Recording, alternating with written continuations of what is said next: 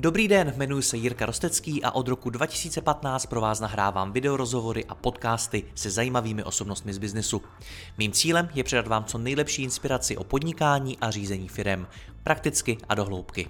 Více než 1200 rozhovorů najdete i na mém webu mladýpodnikatel.cz a pokud chcete jít při poslechu ještě více dohloubky a nahlédnout do hlav top osobností českého a slovenského biznesu, přidejte se i mezi naše předplatitele. Partnerem pořadu je Abel, český výrobce a dodavatel tonerů do vaší tiskárny www.abel.cz. Děkuji vám za poslech a teď už další rozhovor. Kamil Juřík řídí projekty už přes 20 let. Získal v tom celou řadu zkušeností a vybudoval i společnost Axelabs, ve které podle jeho slov jedou čistý systém a věci nekomplikují. Jak tedy řídí projekty a jaké slepé uličky už objevil? Na to se budu ptát v tomto rozhovoru. Kamil, já vás vítám, dobrý den. Děkuji, dobrý den, těším se na to.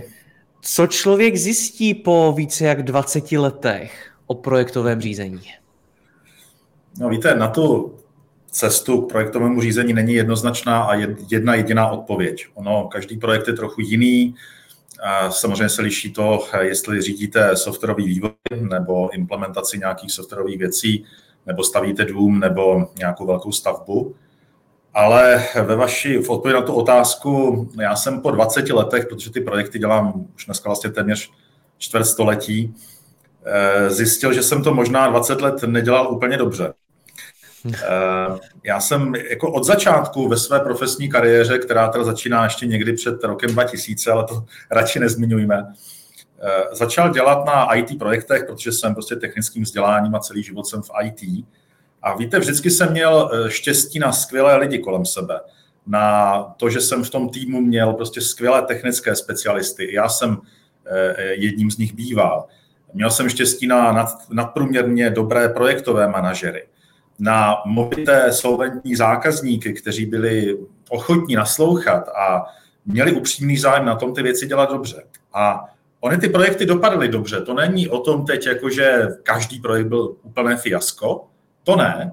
Ale je pravda, že minimálně prvních téměř 20 let jsem si vždycky u těch projektů říkal, na jejich konci, no tak máme to za sebou, tak nějak to dopadlo, ten zákazník to teda má ale vždycky tam byla tak trošku jako, nechci říct si pachuť, jo, to je silné slovo, ale takové malinko zklamání, kdy jsem si říkal, my jsme toho mohli udělat víc a měli jsme ten záměr a zákazník chtěl dostat víc a nakonec to tak jako nebylo, nedopadlo to. A já jsem si dlouhodobu říkal, proč to tak je, jo, a čím to teda je? My to umíme, zákazník má peníze, je ochoten se bavit, naslouchá, máme dobré projektáky, to na mnohých jako jiných projektech to tak úplně být nemusí.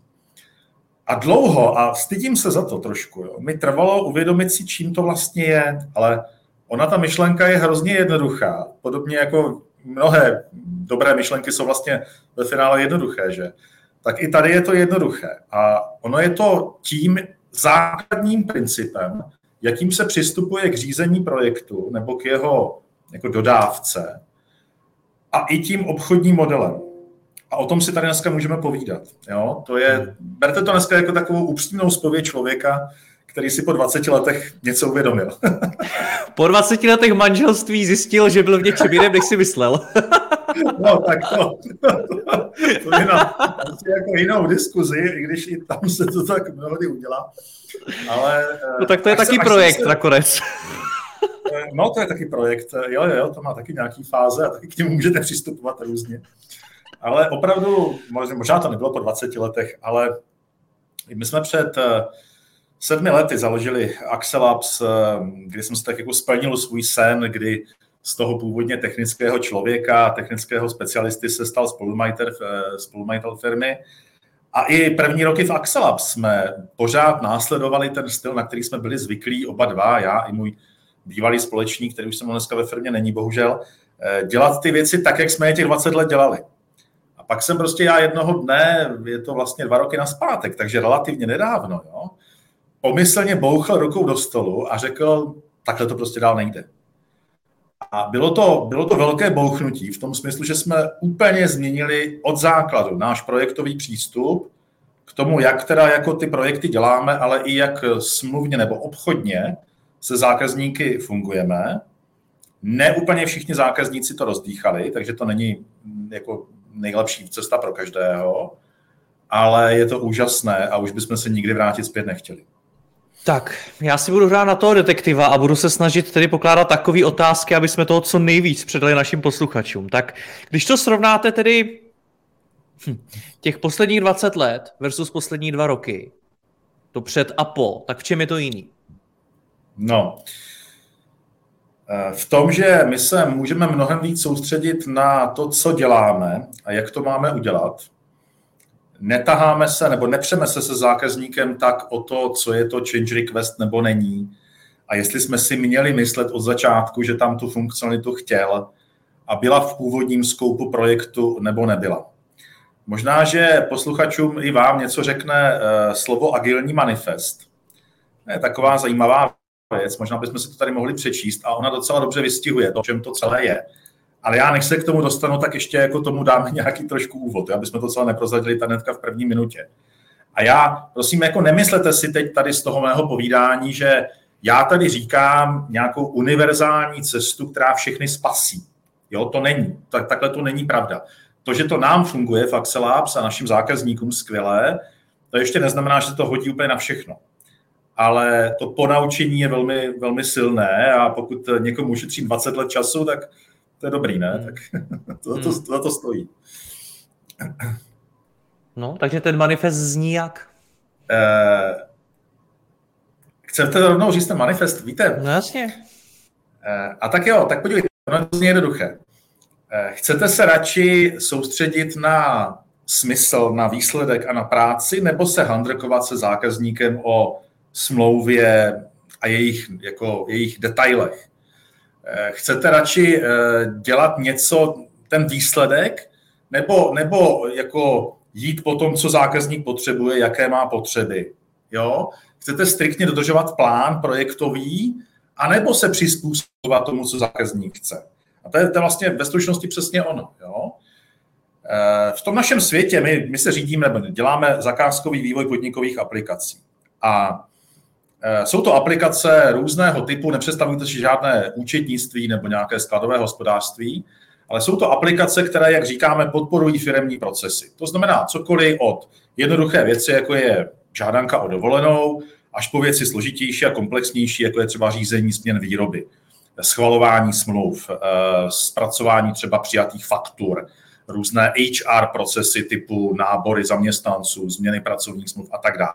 Takže jsou to většinou jako podnikové aplikace určené pro středně velké a velké společnosti. A, e, ale ať už jako děláme tohle, nebo možná i jako nějaký jiný styl softwarových dodávek, tak my jsme zjistili jednu věc. A to jsme teda nezjistili až před těmi dvěmi lety. To, to, toho jsme si byli vědomi dlouho, to jsme nevěděli, jak na to reagovat. Uvědomili jsme si a uvědomujeme si pořád, že dokud zákazník nevidí první obrazovku, tak přesně neví, co chce. Jo? To je to je klíčová věc. Vy můžete dělat velké analýzy. A já jsem byl součástí projektu, kde se analýza dělala půl roku, stála 100 tisíce korun a pak se třeba další rok ten projekt dodával. Ale prostě platí vždycky, a vždycky jsem to viděl, ten vzorec se opakuje, že jakmile uživateli ukážete první obrazovku toho, co chce, tak si teprve řekne, aha, jo, tak takhle to je. A teprve začne přemýšlet nad tím, jak by to vlastně potřeboval. Jo. A to je u eh, obchodního modelu, kterému se říká fixed time, fixed price. Teď už se dostávám k těm detailům. To znamená u modelu, kde si na začátku zafixujete se zákazníkem rozsah eh, toho díla, eh, funkčnost a termín, tak to je velký problém. Jo? Vy prostě uděláte analýzu, klidně velice přesnou. Zákazníky odsouhlasí, nakreslíte obrazovky, popíšete uživatelské scénáře, věnujete tomu hodně času. Zákazník na všechno říká ano, ano, ano. Pak, jak říkám, pak se prostě ukáže první obrazovka a okamžitě se objeví změnové požadavky. Eh, I když ty obrazovky nebo i když ty nákresy děláte vlastně velmi přesně, vypadají tak, jak vypadá potom téměř reálně to, to dílo, tak se přesto tahle věc děje. Jo?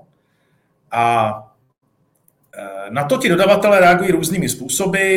Většinou mají tendenci asi logicky si do těch odhadů dávat nějakou vatu, ve které potom manévrují, že? Prostě ten dodavatel si říká, tak já to udělám za 100 dní, tak si tam dám nějaký, nějaký polštář, prodám to za 150 dní a věřím, že se do toho tak nějak vlezu a, a že to dopadne dobře. A ono to dobře nedopadá. Možná, víte, možná to někdy dobře dopadá na státních zakázkách, kde vidíte prostě u těch projektů ceny v řádech desítek milionů korun a odborná veřejnost si říká pro boha, co tam těch desítek milionů korun stálo. Tam zřejmě ta vata je tak obrovská, že ti dodavatele na tom, na tom ziskoví jsou, ale v komerčních projektech, projektech to tak úplně není. Ale já teď jako nechci řešit to, že na tom někdo vydělá nebo nevydělá, ale víte, tento režim dodávky přímo vlastně obě strany nutí k tomu být ve velikém nekomfortu. Zákazník má pocit, že na začátku musí promyslet všechno, což je samozřejmě nereálné. Jo. Ti naši typičtí partneři jsou lidé typu finanční ředitel, ředitel výroby, ředitel obchodu, ředitel HR, ředitel IT samozřejmě. A to jsou prostě všechno odborníci v tom, co dělají, ale kolik z nich kdy ve své praxi definovalo návrh podnikové aplikace? No, krom toho IT ředitele možná ani ten ne, asi nikdo. Jo. Takže oni ví, co chtějí, oni mají nějakou potřebu, chtějí něco řešit, jo. ale popsat to detailně, i když my jim s tím pomáháme v té analýze, je prostě velký problém. Takže zákazník má pocit, že si na začátku musí všechno promyslet. A předem se pochopitelně bojí toho, proto tak jako tuší, jo? už se taky v těch projektech asi vykoupal, že to všechno nepromyslí. A bojí se toho, co se bude dít, až přijde na to, až si uvědomí, že něco nevymyslel. A dodavatel má samozřejmě velmi lehkou roli, protože dodavatel tak jako od začátku tuší, že ty change requesty přijdou, ty změnové požadavky, a tak si říká, no, tak uděláme to, namyslíme to nějak, jak si myslíme, že by to mělo být nejlepší. Ale my už vlastně víme, že to zase nedopadne, že oni si zase budou, tak říkajíc, vymýšlet. A tak si tam dáváme tu vatu, před, pře, přeháníme ty návrhy, abychom se kryli. A tady je zřejmé, že ten vztah prostě není vyvážený, není férový. Jo? Tohle, to, co popisujete, to je i důvod, proč se tolik projektů špatně předem nacení a pak se ta cena zvýší, protáhne se, ter, protáhnou se termíny dodání a podobně? Může to tak být, tak samozřejmě, že můžou být třeba stavební projekty, kde se vám v průběhu stavby prostě výrazně změní náklady na, ty, na, ty, na ten materiál, to se teď jako v minulých letech docela hodně děje. Tam si eh, ti stavaři, ti dodavatele většinou dávají do smlouvy nějaké jako zvyšování ceny podle ceny růstu těch stupňů, eh, toho materiálu, těch surovin. A to v tom IT neplatí. Jo? V IT vám jako sice rostou mzdové náklady nebo provozní náklady, ale ne, že kupujete tady jako beton. Jo? Takže ano, eh, víte, může to být to co, to, co říkáte, ale podle mého názoru prostě já si dovolím říct si silný výrok, u drtivé většiny IT projektů je to špatně. Umím si představit, že jsou IT projekty, kde je možné skutečně velice precizně udělat tu, tu analýzu, kde si zákazník v uvozovkách řečeno nevymýšlí a přesně tak, jak to někdo vyrobí, eh, vymyslí, se to potom vyrobí. Ale v drtivé většině případů toho zakázkového vývoje podnikových aplikací to prostě od začátku nefunguje tímto způsobem. Okay. Tak jak to teda děláte vy? To zadání Děláme na začátku to... není tak velký a co nejdřív ukazujete první obrazovku? Stručně řečeno ano. My teda eh, čím déle děláme ty, ty projekty, ten vývoj, tím více těm vstupním analýzám věnujeme čas. Jo, já teď nechci, aby to vyznělo tak, že eh, Kamil z Axelat říká, že analýza je špatné slovo a že to je k ničemu. Ne, to není pravda. My samozřejmě s tím zákazníkem na začátku sedíme a také kreslíme ty obrazovky a plavecké dráhy a procesy a říkáme si, jak to má fungovat. To ano. Protože zákazník po nás vždycky chce alespoň rámcový odhad pracnosti, alespoň rámcové nacenění. On na to musí mít nachystané finanční prostředky, to je v pořádku. Ale my s těmi zákazníky jsme eh, režim, režim fungování změnili a to tak, že říkáme, my vám na začátku dáme odhad eh, finanční, samozřejmě odhad eh, ve smyslu termínu, ale aplikaci, to dílo, rozdělíme na nějaké menší logické bloky, sekce, části, které je možné tak nějak jako v té jejich míře funkcionality uzavřít.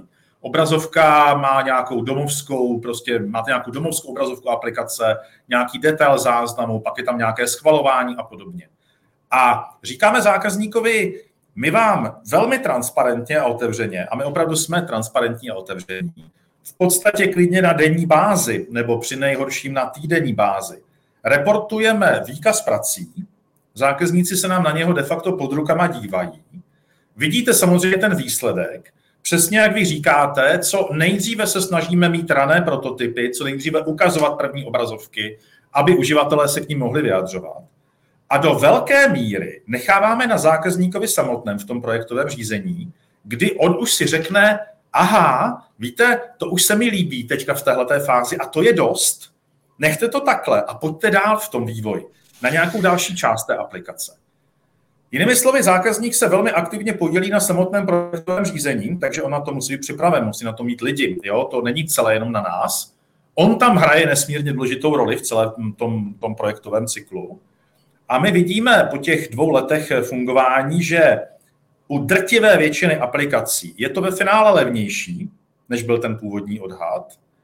Je to mnohdy také rychlejší a je tam obrovská spokojenost na straně toho zákazníka, protože on sám si říká, tady nám ještě něco upravte a tady už je to dobrý a tady třeba to nechceme a tady, tady si něco změníme a nikdo se nefixuje k té tvrdé ceně, k tomu tvrdému termínu a jsme s tím v pohodě a překvapivě dobře to funguje. Umím si ale taky představit to, že ten klient to může naopak víc komplikovat, protože vy jste ho předtím popsal tak, že na straně klienta pravděpodobně nikdy nikdo nic takového nestavěl, nebo v tom nemá ty zkušenosti takový. A teď tohle toho člověka nebo tyhle ty lidi, kteří s tím tu zkušenost nemají, do toho necháváte stále víc mluvit a necháte je hmm. ovlivňovat, co se má stavět dál. Kdyby mě dneska někdo řekl, hele, budeme stavět barák tak, jak ty si řekneš, tak já vlastně vůbec nebudu vědět, co udělat další, jak to má být a jaký jsou ty následující kroky. Od toho je tam ten profesionál, který to ví. Jak jde tohle ty, tyhle ty dvě věci dohromady? Tak eh, proto já taky říkám, že to není vhodný sto na všechno. Určitě nebudu stavět dům eh, jako tímhletím stylem u domu. Pardon, přišla by mi, že ta podniková aplikace naopak může být ještě komplikovanější než ten dům. Hmm. No, u toho domu většinou ty projekty, eh, návrhy, nacenění jde až na každý šroubek, eh, na každou prostě tam tašku na střeše. Samozřejmě se ty náklady mohou zvedat v průběhu projektu, protože ty, ty vstupní ceny rostou, ale tam je to většinou velmi přesné. Jo? Eh, a je pravda, že ani u toho domu možná ten, ten investor neví úplně přesně, co chce, že? Asi jako tuší, kolik chce mít pokojů a okén a dveří, to asi ano, ale ty detaily také nedomyslí. Eh, podívejte, vždycky na straně zákazníka, tady u toho stylu řízení, musí být interní projektový manažer, což není jenom eh, pouhý nějaký sledovač termínů, jo, nebo nějaký administrativní tady jako pracovník, který řídí porady a zpracovává zápisy, ale člověk, který má velkou biznesovou pravomoc. Většinou z našich zákazníků je to někdo, kdo dobře rozumí tomu biznesu. Jo? Mnohdy jsou to lidé třeba z oddělení, jako je řízení kvality, nebo pokud existuje na straně zákazníka interní projektová kancelář, tak to může být někdo z té projektovky, ale je to většinou nějaký seniorní, zkušený člověk, znalý toho biznesu, který dobře chápe, o co v aplikaci, v tom řešení má jít. A samozřejmě, že on občas musí ty uživatele korigovat, protože oni někdy mají až přílišnou tendenci si vymýšlet. A je na něm, aby říkal pozor, tohle to sice může dodavatel udělat a mě to dává smysl, ale v tu chvíli, kdy nám ty náklady teďka tady vzrostou o 20%, protáhne se nám to o dva měsíce a nejsem si jistý, jestli to povede k tomu, že to opravdu bude o 20% toho řešení kvalitnější. Ale my naštěstí ty zákazníky máme takové a přiznám si, že si zákazníky pečlivě vybíráme. Tohle není úplně pro každého takové, že oni velmi pečlivě nebo velmi dobře ví, kdy se jim ta aplikace vyplatí. Naši zákazníci si umí kalkulovat návratnost investic a říkají, když to uděláme a bude to stát, já nevím, plácnout půl milionu, eh, málo kdy ty náklady na ty, na, na, na ty naše aplikace jsou větší, když umíme samozřejmě dělat i menší věci, tak se nám to za x měsíců vrátí za těch a těch podmínek. Takže oni si to do značné míry řídí sami ale vy to říkáte správně. Pokud ne, a také to zažíváme, tak ano, pak to může ustřelit někam úplně, kam nechcem. Hmm. Proč se o to o tom všem bavíte? Protože to, co jste mi zatím popsal, je nějaký agilní přístup k řízení projektů, k budování něčeho a podobně. O, o agilním přístupu, agilních metodikách a podobně jsem slyšel v uplynulých letech už mnohokrát. Vím, že v mnoha firmách, musím z mých zkušenosti teda říct, že primárně v mladých, moderních technologických firmách se ten přístup uplatňuje v praxi. Proč o tom vymluvíte? Je to něco, co není tak rozšířený, většina firm to nedělá, nebo se s tím setkáváte v nějakém oboru, že to ještě není tak známý, nebo proč o tom mluvíme? No, uh já se domnívám, že o agilním řízení projektu nebo i jako jiných metodách tady les kdo mluví a ty firmy tak nějak říkají, že to dělají. Ale mám pocit, že to vlastně nikdo nedělá úplně dobře, nedělá úplně správně. Ono, eh, víte, ono to není jenom o tom, jestli děláme agilní vývoj nebo nějaký jiný režim, třeba waterfall vývoj. Za chvilku to ještě můžu rozvést. To je o tom, jakoby, jak děláte ten projekt, jo? jak tam děláte ty úkoly, jak to odbavujete, jak ho fakticky vykonáváte ale hodně, strašně hodně je to, obchodní, je to o té obchodní stránce věci. Já e, znám společnosti, které vyvíjí agilně, jako ti dodavatele, ti softwaroví dodavatele, vyvíjí agilně, ale ten projekt tomu absolutně neodpovídá. Je to prostě fixed time, fixed price projekt, zafixovaný v termínu a v ceně. Ještě na, na straně zákazníka tak nějak jako waterfallově e, si ten zákazník představuje, že má být dodáván, a za chvilku ten, ten pojem vysvětlím rád. A pak se to vlastně nepotkává. Jo? Tady může jako tým vývojářů agilně vyvíjet, to znamená dělat třeba více věcí zároveň, mít nějaké iterace a tak podobně, ale ten zákazník na to není ready. Jo? Není, není na to vůbec připraven. A ani ta smlouva tomu neodpovídá. Takže to, to musí být v souladu na obou stranách. Proto my, když jsme do toho šli, a já jsem si jako z pohledu majitele uvědomil, že to prostě potřebuji změnit, tak než jsme do toho vůbec šli interně ve firmě, tak jsme nejdřív museli komunikovat se zákazníky. Já jsem čtvrt roku objížděl zákazníky a vysvětloval jim, proč to takhle chceme změnit a vysvětloval jsem jim ty výhody i nevýhody. Eh, a samozřejmě jsem čel řadě různých otázek, některé kladete i vy, otázek typu, takže my nebudeme přesně vidět, kolik nás to bude stát a nebudeme vlastně přesně vědět, kdy to bude hotový. No nebudete, jo, ale to je hodně na vás, milí zákazníku, abyste si tyhle věci vyhlídal. A musím říct, že u drtivé většiny zákazníků to zafungovalo, naštěstí teda. Jo? A pak jsme teprve my eh, prošli tou interní změnou a ta nebyla tak bolestivá, jako, jako spíš jakoby, um, přesvědčit, nebo ne přesvědčit, naučit ty zákazníky trochu jinak myslet. Eh, k těm pojmům, které jsem tady eh, řekl. Vy u řízení projektu, u toho, jak prostě je dodáván, máte, když to trošku zjednoduším, a my tady teď zjednodušíme věci, samozřejmě nemáme dost času vysvětlit všechno, máte v zásadě dva přístupy, jak ten projekt může být dodáván. Prvním je klasický waterfall, ten se hodí u spousty věcí, například ta zmíněná stavba domu, tam, tam je to na snadě, za chvilku to popíšu, a pak je ten agilní přístup. U waterfall přístupu jedna věc následuje za druhou. A většinou ta druhá věc nemůže začít, než ta první skončí. To znamená, těžko můžete do domu zasadit okna, když neexistují jeho zdi, že? A těžko jako postavíte střechu, když nemáte opěrné zdi. Tam si to asi představit jinak nelze.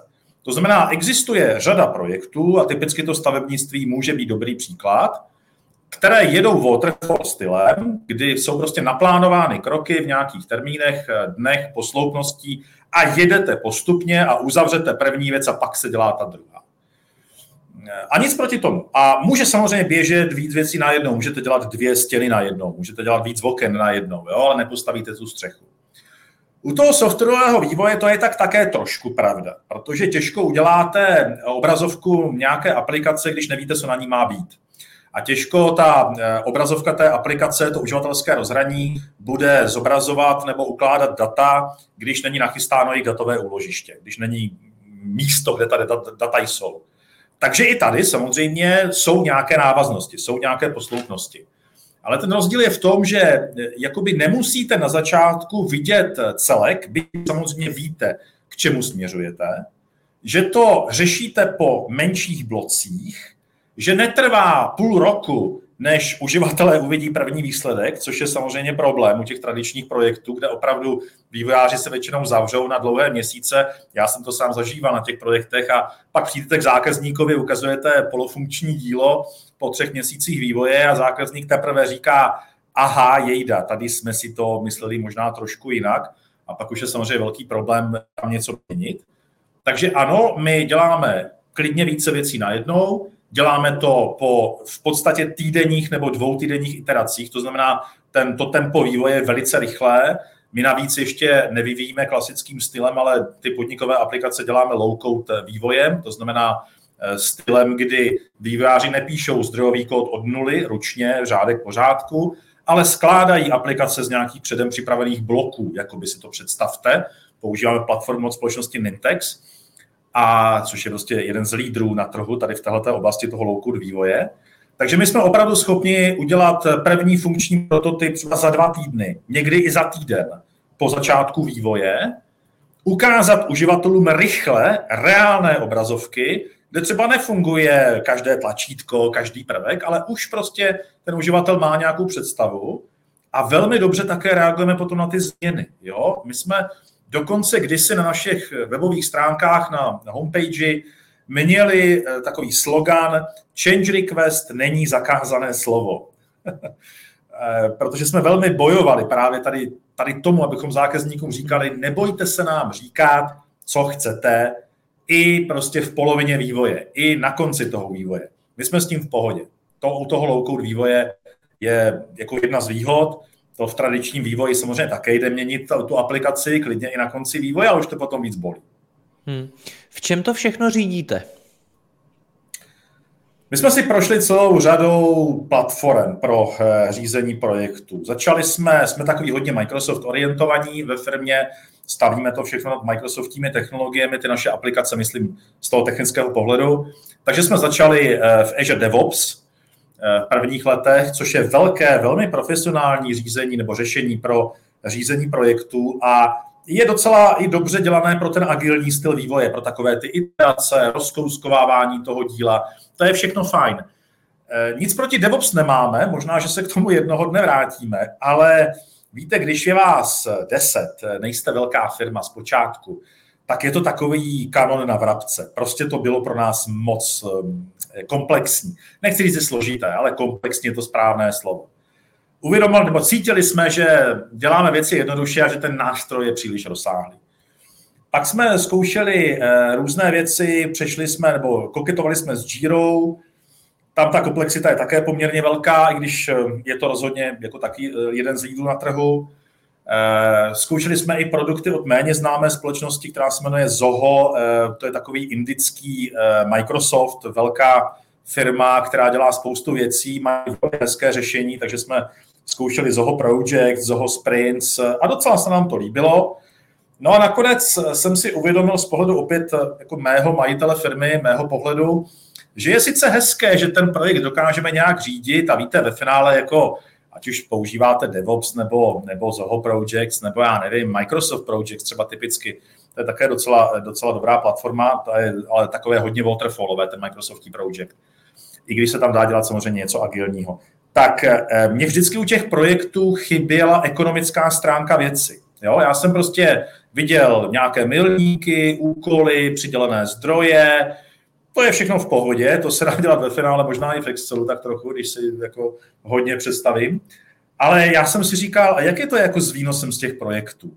Jo, kolik na tom vyděláváme? Jak je to s výkaznictvím, s přepočítáváním toho, kolik nás vlastně stojí práce vývojáře nebo toho člověka na tom projektu. A těžko a dlouho jsme hledali eh, nástroj, který by to obsáhl komplexně, tu firmu. To znamená jednak projektové řízení, plánování práce, řízení, utilizace lidí, ale také ten, tu ekonomickou stránku. To znamená přehled o nabídkách, eh, řešených příležitostech, takových těch CRM funkcích, fakturace samozřejmě k tomu a zpětně jakoby propad do těch, do těch projektů, abych já si řekl, na tomto zákazníkovi je taková marže, takový zisk, mám takové obraty, takovou utilizaci těch, těch uživatelů.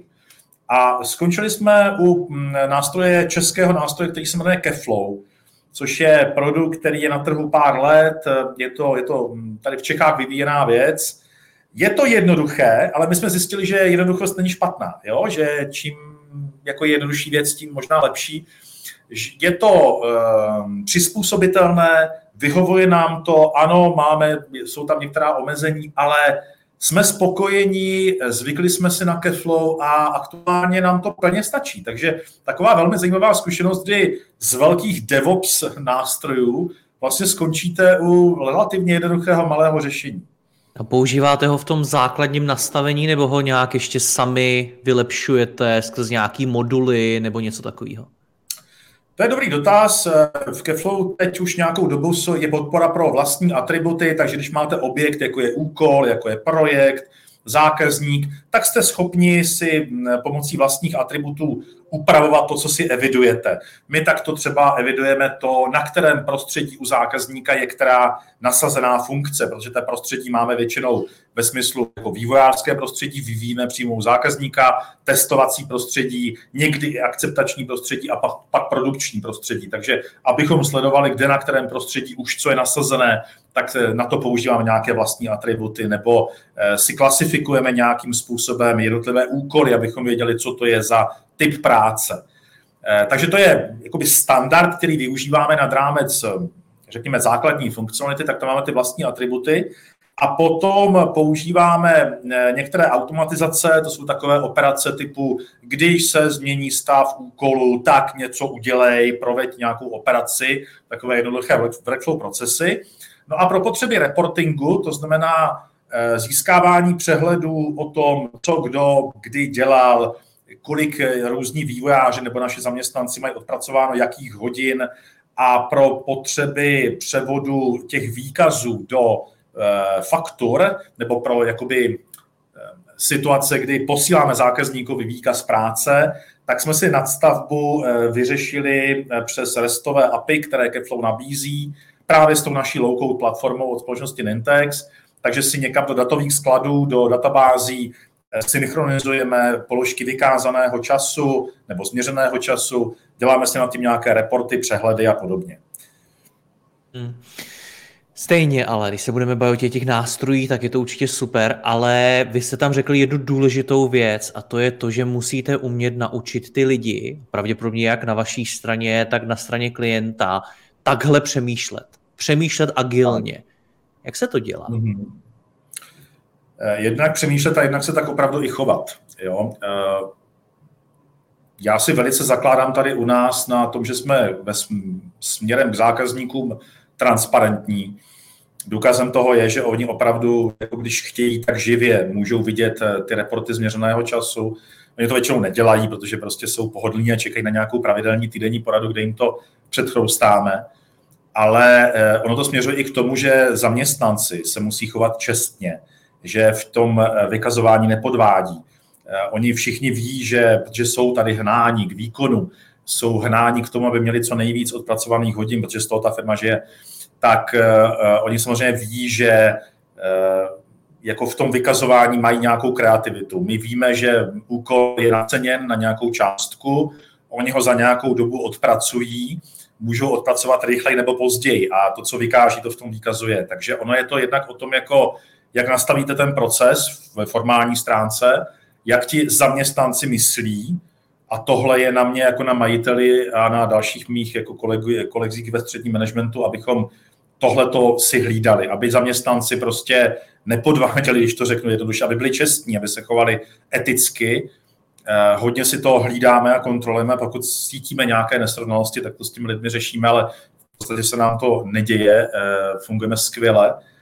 A ano, samozřejmě, že i ten zákazník si musí zvyknout nebo musí důvěřovat tomu dodavateli, což vůbec není v dnešní době lehká věc, a přijmout to, že ten dodavatel ho nepodvádí, že je čestný a že má opravdu zájem na tom, aby ten zákazník dostal co nejvíc.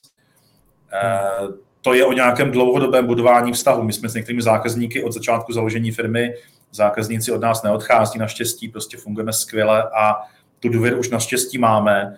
A pokud přichází nový zákazník, eh, eh, víte, jedna z našich hodnot firmních je ta, že máme nějakou integritu, že eh, pravidla nebo věci, na kterých se dohodneme, tak opravdu následujeme a neslevujeme z nich. A raději si odpustíme nebo odřekneme nebo přijdeme o nějaký zisk nebo o nějakou zakázku či zákazníka, než abychom z těch pravidel slevili. Takže když máme nového zákazníka, který prostě u nás chce něco dělat a není kompatibilní v IT hantýrce, není v souladu eh, s tím naším přístupem, tak my prostě pro něho nerealizujeme tu zakázku. Byť by nám tady nabízel jako hory doly. Co si z toho všeho mám odnést do vlastního biznesu? Napadá mě možná, nechtěj toho tolik a postupuj postupně. Je to to hlavní sdělení? To je velmi dobrá věta, určitě. Nenuď se, nenuď se na začátku vymyslet všechno. Jo, stejně to nevymyslíš, to já vám můžu říct. Uvědom si, co je hlavní v tom, co potřebuješ, čeho chceš dosáhnout. Jo, co, co řeším za, za proces, za, za potřebu, ale nejenom co řeším, ale na základě čeho si řeknu, že jsem to úspěšně zvládl. Když třeba děláme eh, zpracování přijatých faktur, příklad z praxe, to jsme řešili v nějaké výrobní firmě, tak zákazník nám říká, eh, vážení nám se prostě 10% nebo možná víc přijatých faktur prostě ztratí. A jo, jako nejsou, nevíme, kde jsou. A nejenom, že se ztratí, ale taky to účtujeme hrozně pomalu. Trvá nám to dlouho, než prostě účetní zpracuje fakturu, tak je to tady málo na 20 minut práce. A já říkám, OK, a co teda, kdy si vy řeknete, že jste byli úspěšní v tom procesu? A tohle je potřeba si na začátku říct, jo? to, že se mi to zrychlí, to, že tu fakturu budu dělat pět minut, to, že se mi žádná nestratí. A to je mnohem důležitější než to, jestli na formuláři je pět políček nebo deset.